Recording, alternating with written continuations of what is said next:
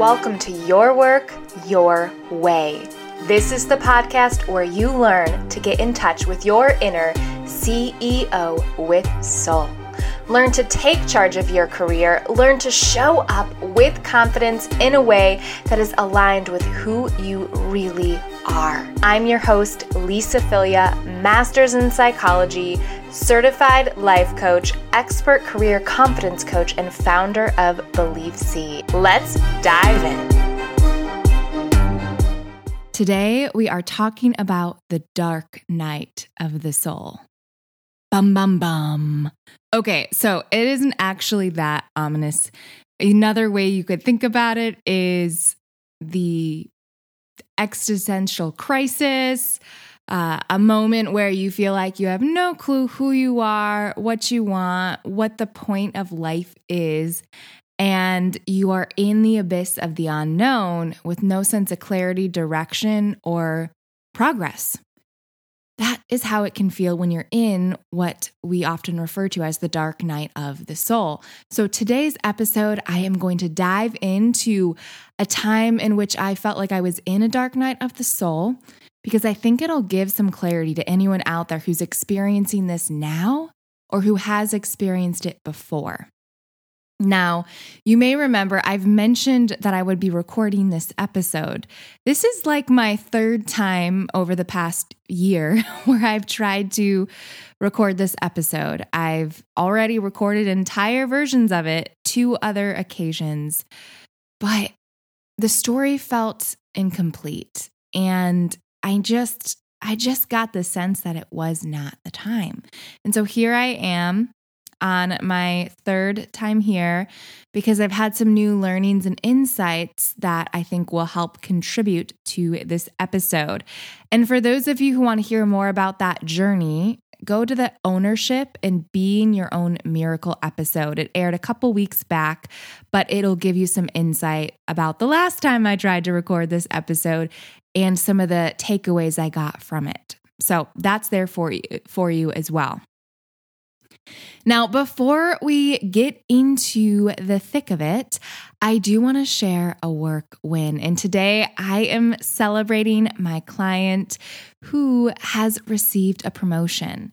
Now, we've worked together for about six months, and he began working with me right when he began a new position at a new company.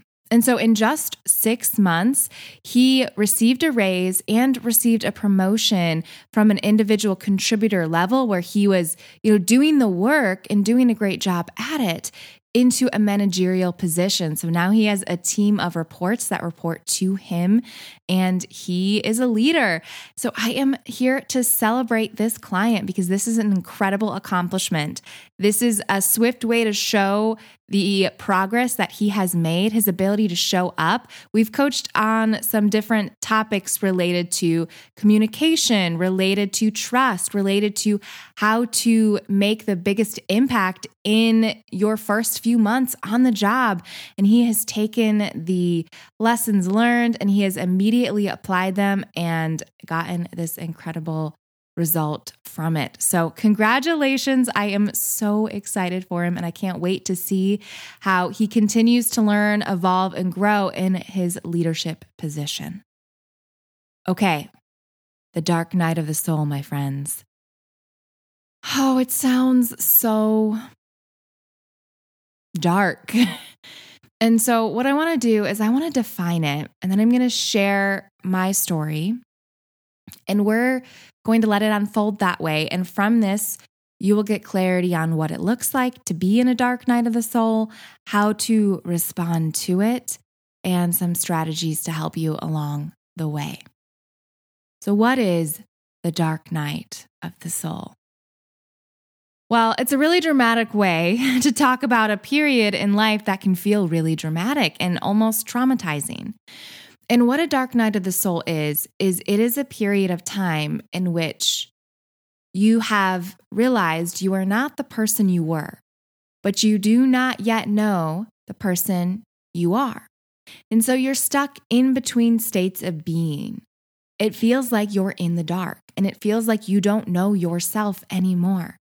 It feels like everything has crumbled around you in terms of your values, your beliefs, what you see as what you want and what you don't want, how you want to show up. All of those pieces are crumbling away. You feel it, and you don't really have any sense of direction for what to do about it because you don't know the next version that you want to be of who you are. Think about it like, you know, those building blocks you get as a child. Well, you've you've built up a tower. You build up a tower and then something happens and it gets knocked over. Either somebody steps too closely to your beautiful tower and the vibration on the floor causes the tower to tumble. Or you make the wrong move and everything falls apart. Or you look at it and you decide, this is not what I wanted. And you make it collapse. You hit the tower and it falls down. And now what do you have? You have a crumbled representation of a tower. You have all of the pieces thrown across the floor in chaos and disarray, no tower to be had, and no new tower being built. That's where you're at with the dark night of the soul. The tower is collapsing or has already collapsed, depending on where you catch yourself in this dark night. But it's it's crumbling away. You, the essence of how you've defined yourself, even, is crumbling away into debris. And you don't have plans for what the next tower is going to look like yet. Now, as a kid, you're playing with these blocks. You just look at the pile and you say, okay, what's next? And you build a new tower. And you probably knock that down eventually too, where something happens and it falls down and you start again. But when we're talking about it as you as a person, it's a lot more impacting than just knocking over a tower because it is it is you. It is how you represent yourself. And so what can happen during this period is we don't take on the mentality of a kid building a tower. We don't say okay try that. Let's see what's next. Because we can get really attached to our identity to who we believe we are. And so when that starts to crumble away, whether by choice or by life circumstance, it feels like a really big deal. And the more attached we are to our identity, the more our ego has defined itself in a certain way, the more difficult it is in this crumbling process. You're in between identities. You are in the dark the dark night of the soul. And so that's why it's called dark, because you literally feel like you cannot see. You have no path forward, no blueprint, no tower to be built. That's the dark part. Why is it the soul, the dark night of the soul, and not just the dark night? Well, because it has to do with the essence of who you are. It's you coming to terms with that energetic quality, that essence that you are. It is you embodying yourself beyond a human, beyond just seeing the illusion of you, not the perfectly constructed version, but the you beyond the tower. And so the soul is the you that's there with or without the tower, in debris or tower constructed, the energetic essence, the quality, that vibrational frequency, that energy light that you are is there. You don't need a tower for it to be there. You don't need to construct some structure around it for it to be there. It's always there.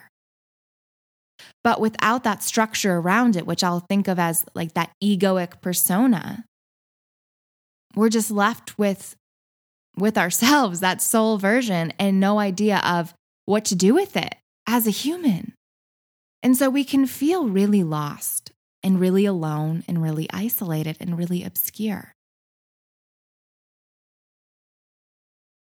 It can feel like we don't know what's wrong. And this is different than clinical depression. And I am not a medical doctor. I do not give medical advice. Do not take anything I say as me giving medical advice here, because that is not what I'm doing. for me, it is not something for us to see as a problem when we're in the dark night of the soul. It isn't something to correct for, it's simply something to experience. And it's something we all go through at some point in our life if we are pushing and growing and evolving ourselves. If we are open to change and not rigid in our structure and how we define ourselves, it means at some point you'll have a dark night of the soul and potentially multiple. Because as we evolve as a person, the more we attach to each version of ourselves, the more difficult it is to shed to become anew.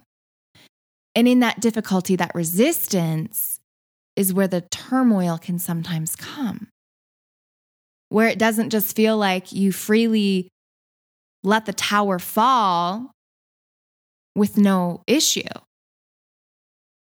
And so today's episode will be about the crumbling away, how we often approach it, and some tips that I've gleaned from personal experience as well to help go through it. To make this episode come to life, I'm going to share an example of one of my dark nights of the soul. And I say one of because I do believe this isn't like a one time occurrence situation here. It can happen more than once, but I do think some are more involved than others because, like I said, the more attached you are to your identity, the more the ego resists and the harder it is to evolve to that next version. And so it's not that everyone is going to feel as intense as the one I'm about to share with you. But if it does, it's not that you are wrong or that something's wrong with you. And so I want to share my own experience here. And as you listen, parallel it with your own life. You might find naturally some memories coming up for you of how you've experienced this. And you might glean some insights for yourself from your own life and how you approached it. And so that is my hope, my desire for today that you can leave with some specifics to help you process maybe the dark night you've had in the past and also prepare for a future one that could come. Okay. I'm going to start with I don't know if you just heard that. My dog just barked. I guess he's chiming in. I'm going to start with when I first received a new position. Now, I had completed my life coach certification at this time in my life, and I had been in an internal battle with myself for quite a while about some of the tools that I had been taught in the certification. There was nothing inherently wrong with the tools. They are helpful tools, but they were very mentally based. And so I kept trying to make every aspect of life and how I coached fit into this mental framework, this mental model for how we create results and actions in our life. And I just could not get myself to accept this model. And I'm going to call it the model because that's what the tool was, was called in this certification that I went through. To iterate again, the model is an incredible tool. It can transform how you, your clients, if you're a coach, show up. It has a time and place to be incredibly impactful. And I found that to be the case for me when I first discovered this tool. But what was happening is I was trying to make this model do everything for me. I wanted it to not just show me my mind, I wanted it to show me my heart. I wanted it to understand my soul. I wanted it to talk about the energetic essence of who we are. And this tool does not do that. This tool is about the mind, how to manage your mind, how to coach your mind and the thoughts that the mind creates. But it did not expand beyond that. And so it is an incredible tool to use in the moment when you're going through something, your ego is charged to figure out how are you thinking about what's going on and how can you use the model to help yourself see a new way to be and to help yourself to let go of some of the thoughts that you're holding on to. This is you helping by coaching your ego.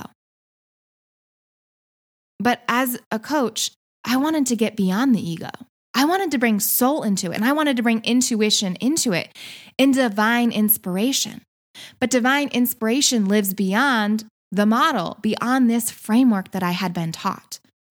And yet, instead of just saying, okay, great, let me find another tool to help me with that instance, I just kept getting frustrated at myself or the tool. I kept feeling like I had to make everything fit into this neat little tool that I had discovered because that's what coaches did, right? I'd gone through this certification, and in this process, what I had done is I had deferred my own judgment, my own opinions, and my own beliefs to the school that I had been going through. And it was like I had told myself, I'm going to hit pause on me for a while and just take in this information without filtering it through my own inner wisdom. And what that led to is me forgetting myself. So I completed the certification, but I forgot myself along the way. And for those of you who are out there, maybe you haven't gone through a certification, but this might show up in grad school. This might show up in your first job. This might show up as you're in a new relationship. You put yourself on pause because you want to maybe fully take in whatever's around you. But in so doing, you disconnect from your inner wisdom that soul essence inside, that quality that says, yes, we stand for this, or no, we don't. And so I had put that part of me, who is all of me, really, on pause. I basically put earplugs in to my soul and said, hey, you're wrong or hey, we're not going to listen to you right now. And I told myself that every thought that I had was simply a thought. And so anytime I did catch a glimpse of my soul speaking up, chiming in, saying, hey, this isn't the way right now, I would tell myself, that's just a thought. And every thought is something to just coach yourself on. And so I'd analyze each thought to try to let it go. I took every thought in as just a thought. And I basically was gaslighting myself in the process by telling myself my own thoughts didn't matter because they were simply thoughts that popped up in my head to either release or to choose. The problem was, I was using the tool, the model, against myself because instead of using it to hear me, I was using it to mute my soul. And so while from a mental perspective, I was becoming really good at understanding my mind. From a spiritual essence, from a spiritual perspective, I was losing touch with who I truly was in the process.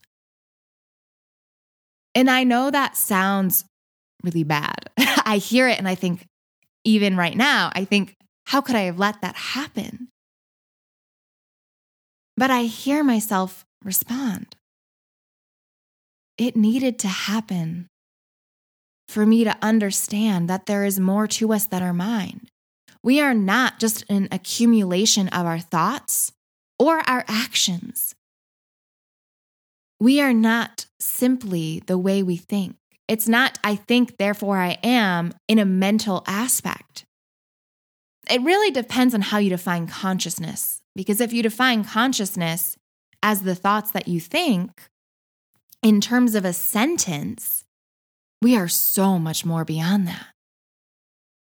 But instead, if you think of a consciousness as a presence, a quality of being, beyond thought, beyond words, there is so much to us. And sometimes the way we hear ourselves, the way that inner wisdom speaks to us, translates to us, is we take its quality and we translate it into words that sound like a thought, but it is not the same.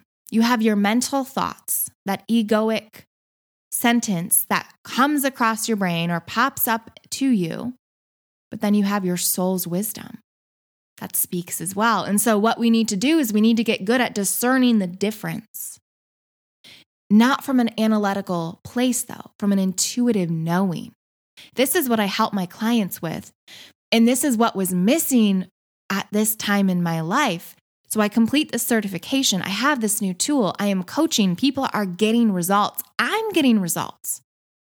I stopped eating chocolate, which sounds really simple, but this is something I I would say was addicted to, maybe not in a the same extent that you can get addicted to other drugs and substances, but I needed, I clinged to it. I get I was able to stop craving it, stop needing it. And I stopped eating it for over a year. I got to the point where it wasn't something I felt like I required in order to feel better. So I stopped eating chocolate. I dropped 35 pounds. I began speaking up. I ran a half marathon. I was healthier than I'd ever been on the outside. But on the inside, something felt like it was missing. I felt like I was in this battle with myself. I kept thinking I should be able to make this mental framework work for all aspects of life. And so instead of trusting this urge that I had within that it was not the whole story, I told myself that was simply my thought and I needed to coach myself out of it. And so I basically diminished my own opinion, thwarted down my own wisdom and knowing to try to force a tool to fit. And I got really good at it. But I still did not feel complete. I saw other coaches using this tool getting incredible results as well results like I had been getting. But I didn't hear them saying that it felt incomplete, which made me think I must be doing something wrong. And I would start beating up on myself. Why can't I just ex- accept that this is what it is? Why can't I just decide that all thoughts are just thoughts? All thoughts create feelings. Inspiration comes from how you're thinking and that you can create your own results. Like at the most simplistic terms, though, that was really the framework and the way that the model was approaching things. Circumstances were neutral. Your thoughts were how you responded to those circumstances, and those were things that were not factual, which meant you could change them. And those thoughts created how you felt, and those feelings created what you did, and those actions created your results. End of story. And it's something that sounds really good in theory, and in theory is accurate. But it's like a science experiment where in the lab, when everything around you is controlled, you can have a result. But then when you get into the real world, you have other people, you have energy, you have magic, really. I, I know that might sound childish, but think about it. If we assume that the only things known are the things that we've discovered. And we use that to mean science is what we know and what we've discovered. Then you take out any chance of the fact that we might not be able to measure yet something that exists that we do not see or feel. But energy, everything is made up of energy. And, and so, if the basis of everything is energy, where does energy fit? from a mental perspective. Well, a thought, it's like an electro wave, a thought wave. And so, in a sense, that that is energy as well. But all waves of energy do not have to come from the mind. We are in this world together. We are not in our own world by ourselves. There's other beings here other people, trees, animals, the sun, the moon, other planets. And so, if we get out of the lab of the model in theory and how it works, and we think about the energetic aspects of who we are, things get a little more nuanced. And so, what I was not allowing myself to do was to allow for the nuance, allow for the spirit. I was squashing the spirit by making everything into a mental practice to analyze and to coach on. I was getting more and more in my head and less and less in touch with my body and my spirit. I was trying to make a tool do all things for me. And when it wasn't working, I was telling myself I was wrong. And I was going through all this alone. I had some coach friends who I still have and love dearly, who I would share my thoughts with, and they would help me and offer some perspective and, and hear me. But I just could not understand how people could embrace something so simply when it felt to me like there was so much more. But I would not let myself own this belief that there was more. I kept telling myself that I was maybe just wrong to think that. And so here I was, certified, having created all these results, my clients also getting results. My clients getting jobs, getting promotions, starting their own businesses, getting clients from it, using this tool. So the tool worked but I was not the whole story. And that just kept nagging at me. And so, what did I do? I dove in deeper to the tool. I resisted my inner wisdom even more. And I told myself I just needed to try harder. I must not be trying enough. My beliefs must not yet be strong enough. So I kept coaching myself and getting coaches to coach me on how I was thinking to try to help me to embrace this framework that just didn't feel right. I made my feelings mean I was having a thought, not that they actually could be wisdom, guiding me to expand my ideas about what it meant to be a human. And so I buckled down got really good at coaching from this mental place, and was then hired to become a coach for a company because of my incredible abilities to coach the mind and to create results with uh, myself and to help my clients have the space to do so for themselves as well. I ended up getting hired internally by a company and getting an internal role coaching at the director level in training other coaches in terms of how to build their businesses using this framework. And I was working at this company, by the way. Please do not take anything I'm saying to mean that this the model is bad. It's just the way I was using it was not working. Or you could say it was working because everyone was getting results, but I felt like it, something was missing because it was not bringing in intuition, energy, and the way in which we are all connected. Think about the infinity symbol for a moment here. What you have is you have this loop, these two sides to it, but this loop. And that's how I see energy in a way. You have you energetically on one side, putting out to the universe, and the universe and other people responding to you. We are in an exchange of energy at all times. And so, yes, you can say that you're in a room and there's energy around you, and you can choose to think about how you interpret that energy for sure. But that doesn't deny the fact that this energy around us can impact us. And so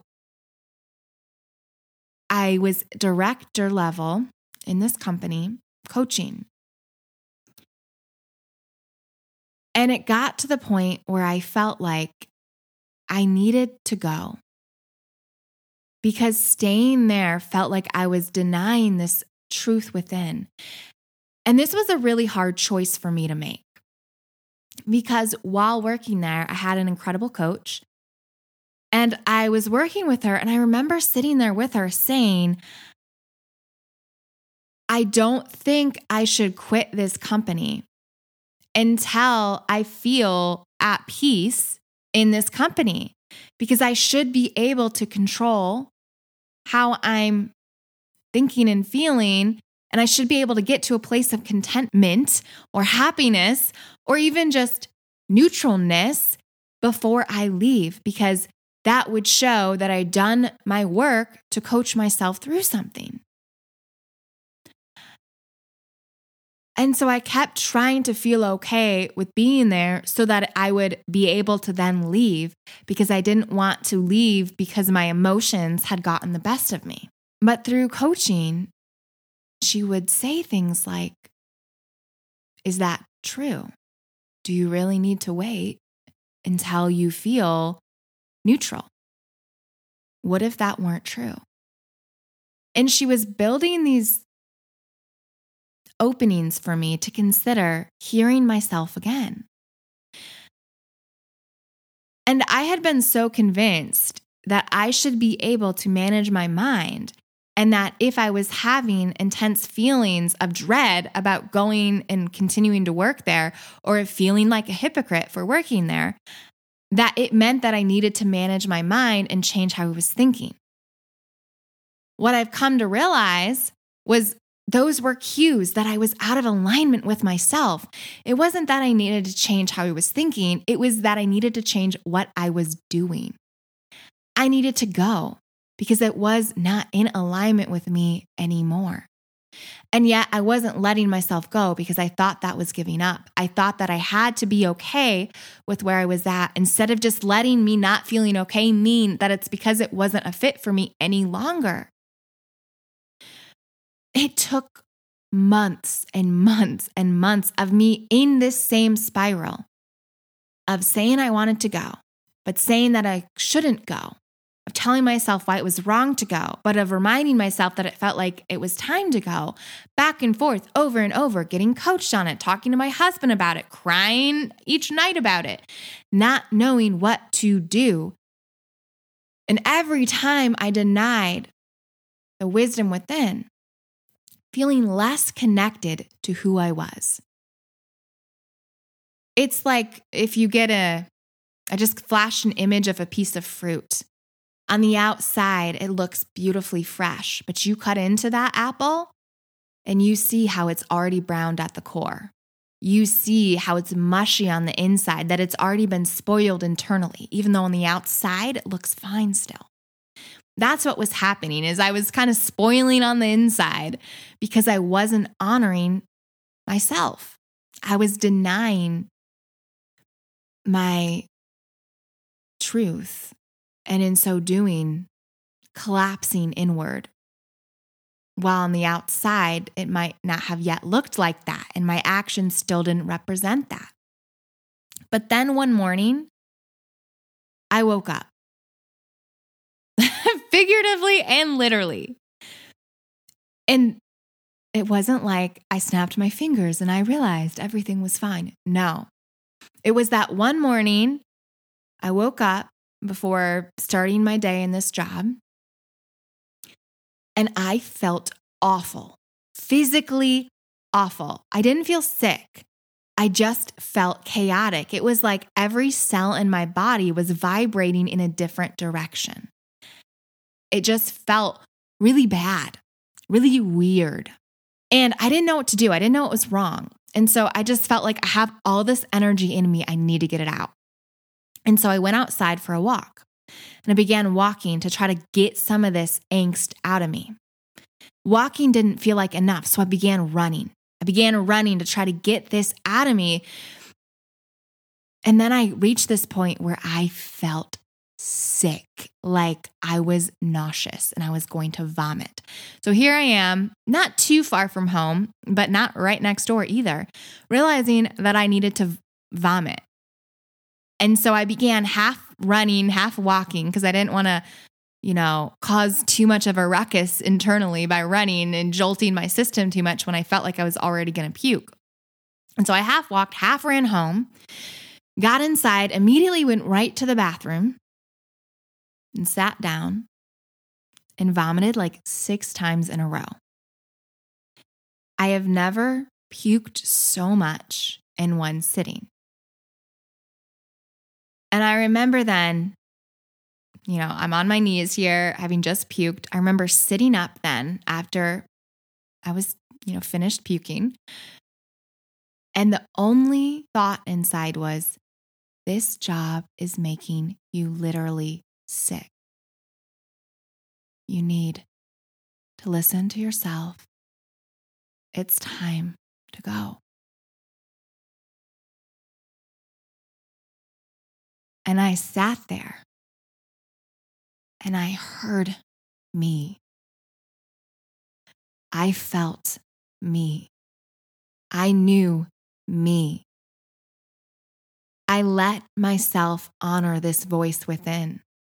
I let myself not dismiss it as another thought to coach myself on.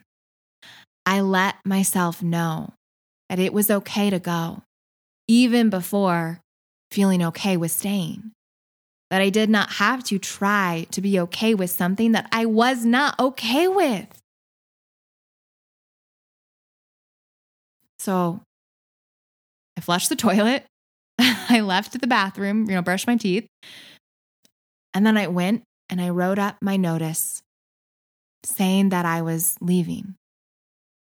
Now, I didn't send it in right away. I wanted to give myself an, a day so I could sleep on it to make sure that I wasn't just in some weird state and it was all going to change in the morning.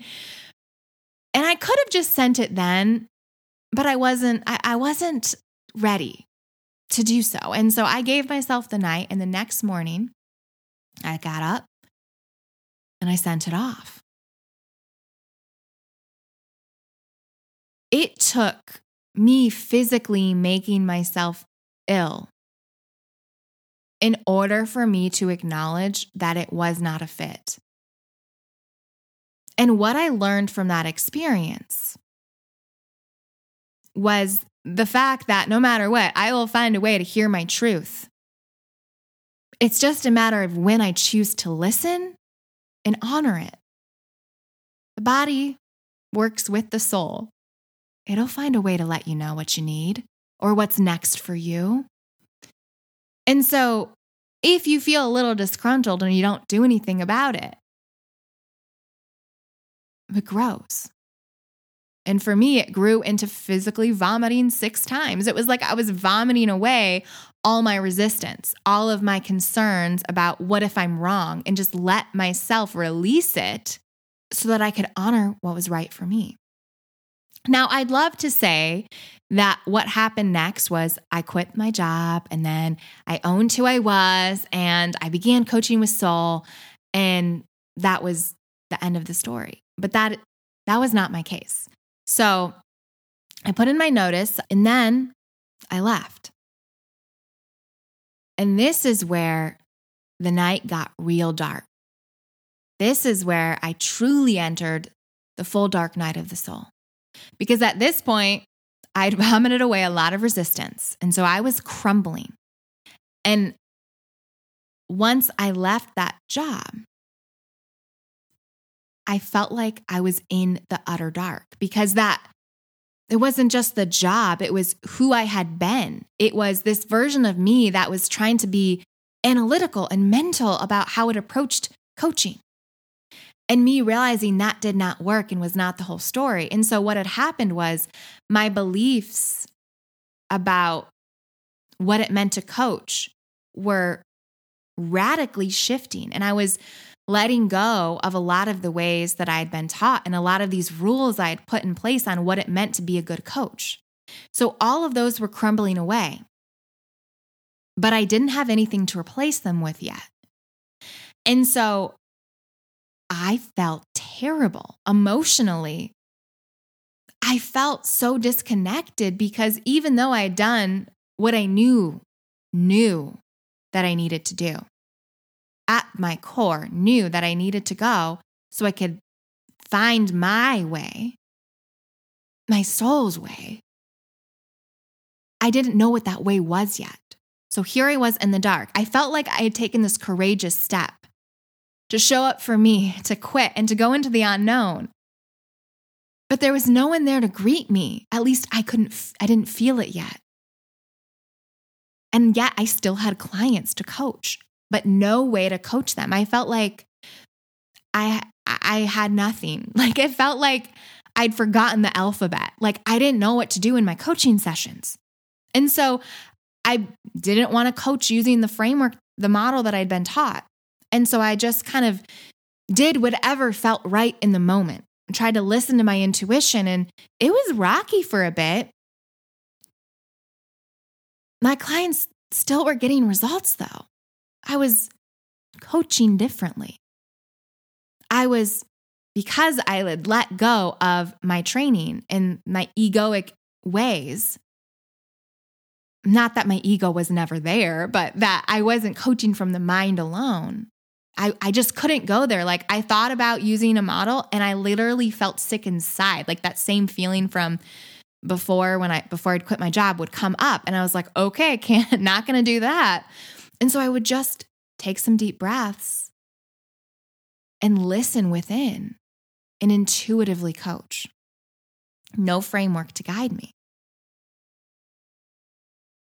And it helped my clients, but I felt lost. I felt wrong. And so basically, my my uh, business came to a roaring halt as well because a coach that doesn't believe in the tools they've used and also doesn't believe they have any other way to do it other than random intuitive hits that I was not yet comfortable fully owning a coach that doesn't have a sense of value in themselves doesn't really attract very many clients. And so my business came to a halt and I was lost.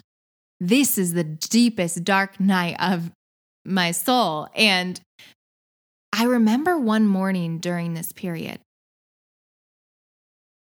I was in the, the bedroom facing the bed. I just fell backwards onto the bed in complete despair, crying because I I knew what I'd been doing, coaching mentally wasn't the way. And I knew I didn't know the way. And I knew that I was in this uncertainty and this unknown, and I didn't know how to get out of it. I didn't yet see a way out of it.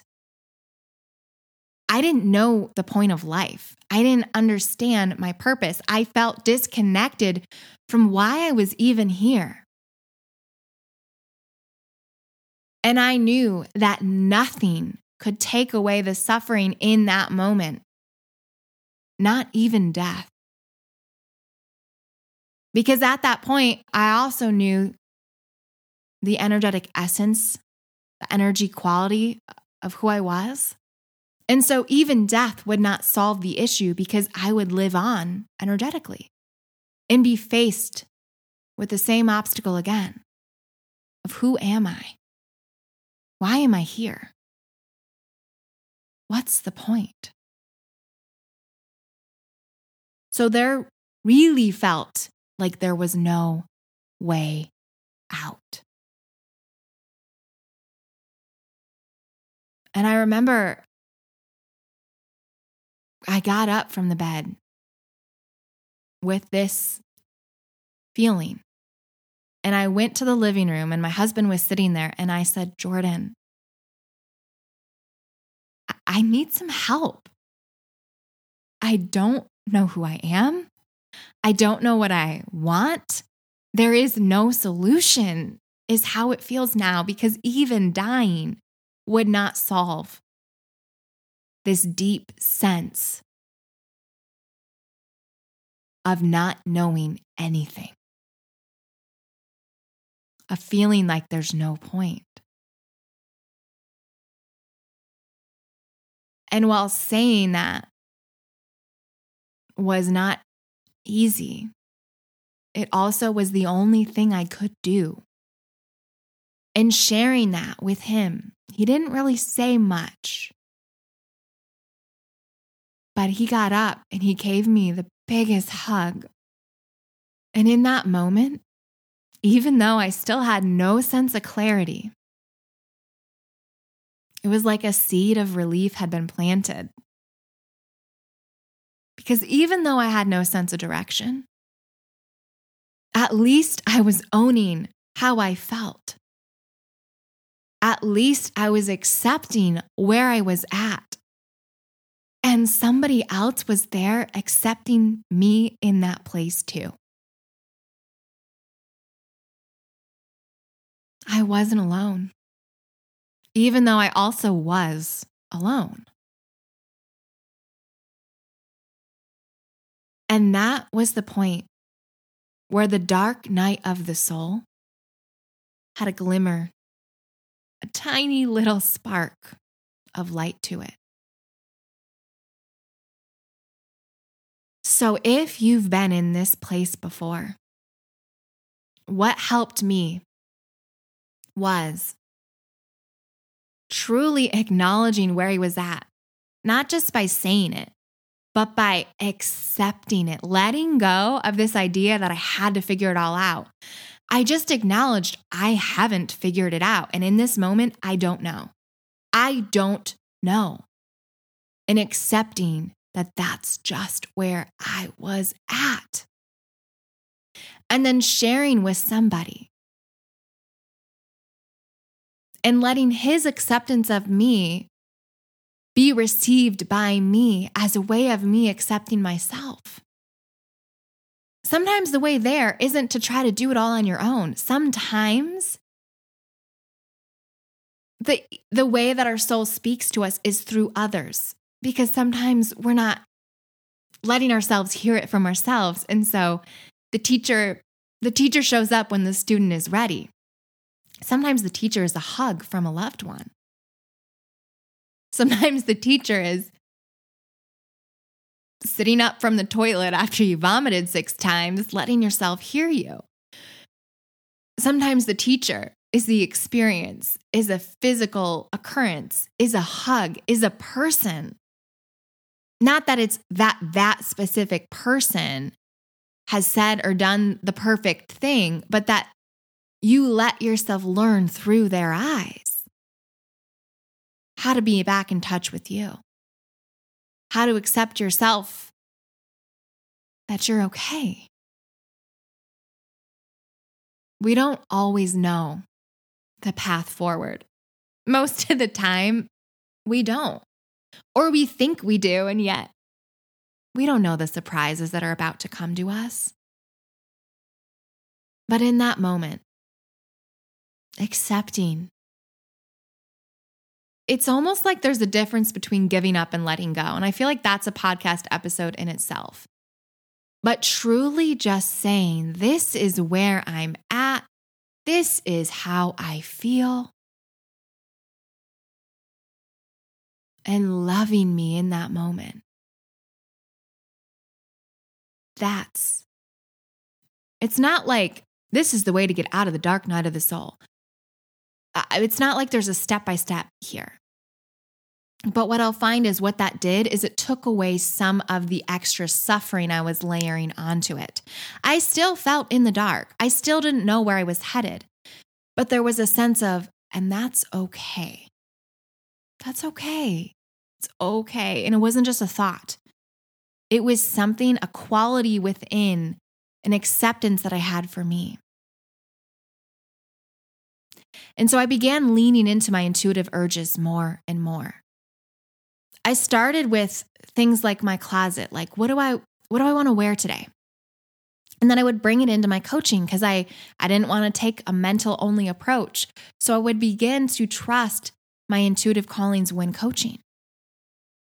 And then I began doing this thing where I wrote a love letter to myself every day for 30 days. While at the time it felt like kind of a hokey exercise. Each day that I did it, I felt more and more in love with me. And it wasn't just me spewing words. What I was doing without realizing it was I was tapping into my soul essence. The one writing the letter wasn't my ego, but my inner quality, that soul within, that spirit. And it was guiding the words. And it was like I was channeling myself to myself through my writing. I felt more at one with myself. I wasn't in complete peace, but I was on my way. I was beginning to put the building blocks of the next tower. But I didn't need there to be a tower yet. And so I continued to follow these urges because I felt like I really had nothing else left. I didn't believe in anything I thought I believed in anymore. That tower had crumbled away. I mean, okay, that's dramatic.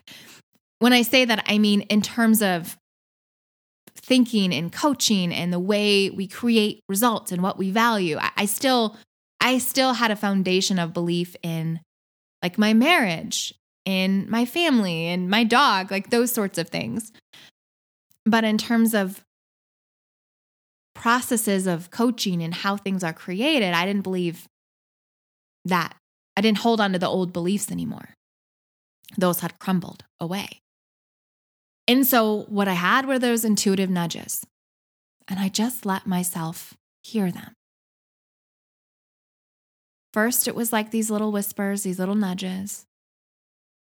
And to fast forward to present day, what that did was it transformed how I coached because now I know the value of intuition. I'm not denying it, I'm leading with it in my sessions, creating that space from that energetic, intuitive calling, not head driven, not egoically driven, spiritually driven. And also knowing that I don't know what my clients need. All I know is what I'm called to do in that moment trusting in the universe, in it guiding me to say something that maybe will help, maybe won't, but I don't judge what it is that I'm saying. There were there are still times when I do, but when I catch it, I know that it just means I have something more to release. And so there's more work for me to do, of course. But I do feel like the darkness now has turned to light. And what I've done is I noticed how these intuitive hits were coming. And so my coaching philosophy is around bringing the ego and the soul together. And the way I was able to get to this place was first I coached based on ego only. And you saw how that worked out. And so then I switched and went to soul only, those urges, those intuitive hits. And both ways worked in the sense of people were getting results in both ways.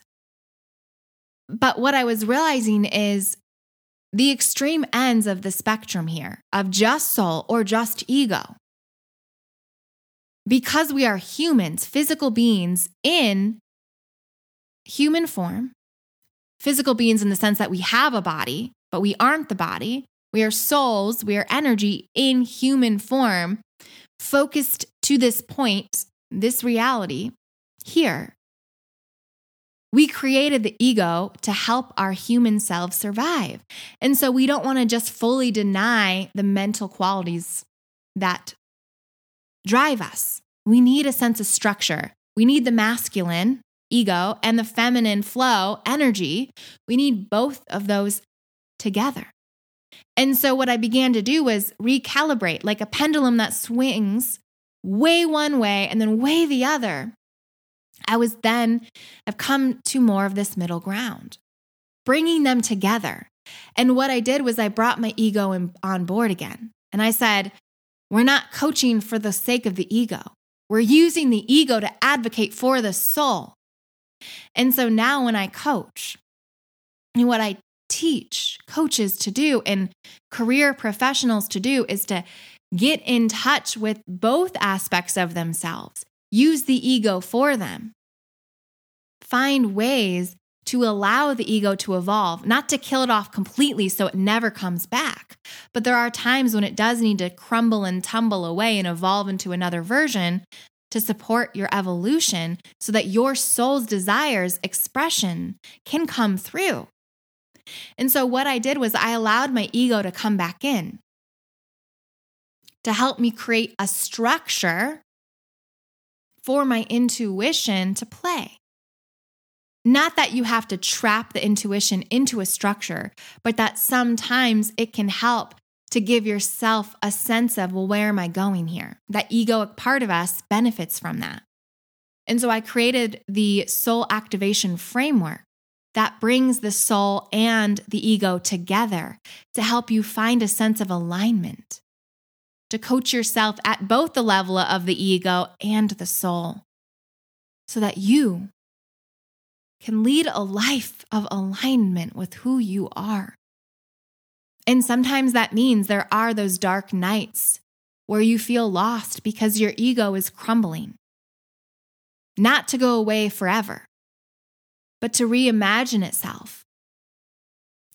And with each reimagining, what I've found, each dark night, none of them have been as strong as the one I just shared with you, but there have been other changes that feel like more than just me changing a value. They feel deeper than that. It does feel like the ego crumbles. But with each reimagining of it after it crumbles away, the version that comes is a better advocate for my soul, is more accepting of life, is more appreciating the intuition. So I'm reconstructing my ego, reconstructing it over and over, with each evolution getting closer and closer to being at one with the soul. And what this means is personality changes, feeling like a different person than maybe I was before, and yet also still the same person because I'm still that energy, that inner wisdom within, but I'm connected to it. And so while that dark night of the soul has found the light. I do not dismiss the fact that there may be another coming. But I know now that it's okay. And I think because I've gone through it before, I have a sense of security in that, that I will find my way because I also know how to hear myself. It doesn't mean that it won't be hard because the things that we attach to the most from an egoic place are often difficult to let go. But I'm ready for it. And I know when I'm when I'm fully ready for it it'll start to happen. And I've learned to listen that much sooner. And so for those of you listening wherever you're at in your journey, whether you're in the dark night, whether you found some light, or whether you think one is coming. I hope that this episode gives you some insights to different ways to approach it. If anything, I hope it leaves you knowing you're not alone. We are in this journey together.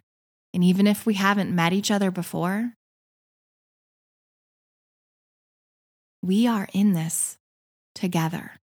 We are here in this time, in space, on this journey together for one another, whether we know why or not. And so, one, I just want to say thank you. Thank you. Thank you for being here on this journey. And two, if you feel alone, there are times when that's just because we're so inward focused on ourselves for good reason, for growth. But that when we zoom back out and see the greater picture, we can realize we're energetically connected. It's it's almost like impossible to be alone, but also we're always alone because we are all connected in that way to that greater essence, if we were to zoom out, zoom out, zoom out to get to the point where you see all that is, well, see, all that is is one. And so, in a sense, we're alone because there's only one, but in the sense, there is no alone because you can't have alone.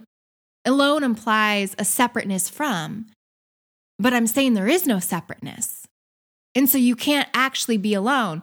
You can you can only feel alone. And yet we also are alone in the sense that it's one. But even in saying that it's one, we've we don't have it quite right because saying there's one implies that there could be more than one too. So so the words just can't capture it. Because words are separateness in themselves too. It's taking this vibrational energy and filtering it down into a human capacity, human sense of speech. And so we can never really fully capture or encapsulate what it is. But we can start to feel into the quality of it. Dark nights of the soul can feel dramatic because you literally are ripping apart yourself, but not for the sake of self destruction to just stay in destruction. It's for the sake of rebirth. It's to be that caterpillar being torn apart in the cocoon to emerge as the butterfly. We may do this multiple times in our life. And so, if that's where you're at, I invite you to find a sense of trust. Trust that the butterfly is emerging, even if you don't see how. You don't need to know. That's the universe's business, not yours. And if we can be one with ourselves by meeting ourselves where we're at, and sometimes the way to do that is through loved ones, like I shared with my story, that hug for my husband.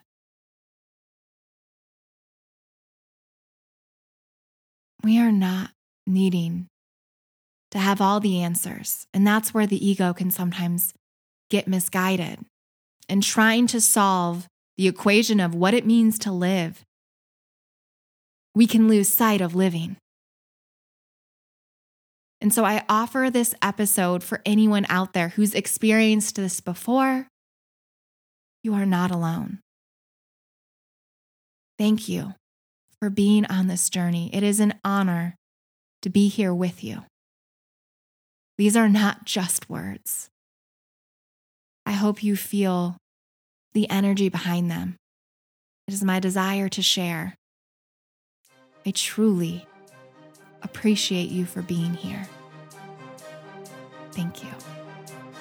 Thanks for listening to today's episode. And if you loved what you heard, make sure to subscribe, rate, and leave a review. I help my clients to show up and do their work their way with soul. Whether it's so you can excel in your current role or so you can figure out what you want for your next role and get that role, coaching can help you get there. It begins with a consult. Sign up for yours by going to beliefseed.com slash schedule. This is your free call, and it is that first step towards that new life, that transformation into you doing your work in your way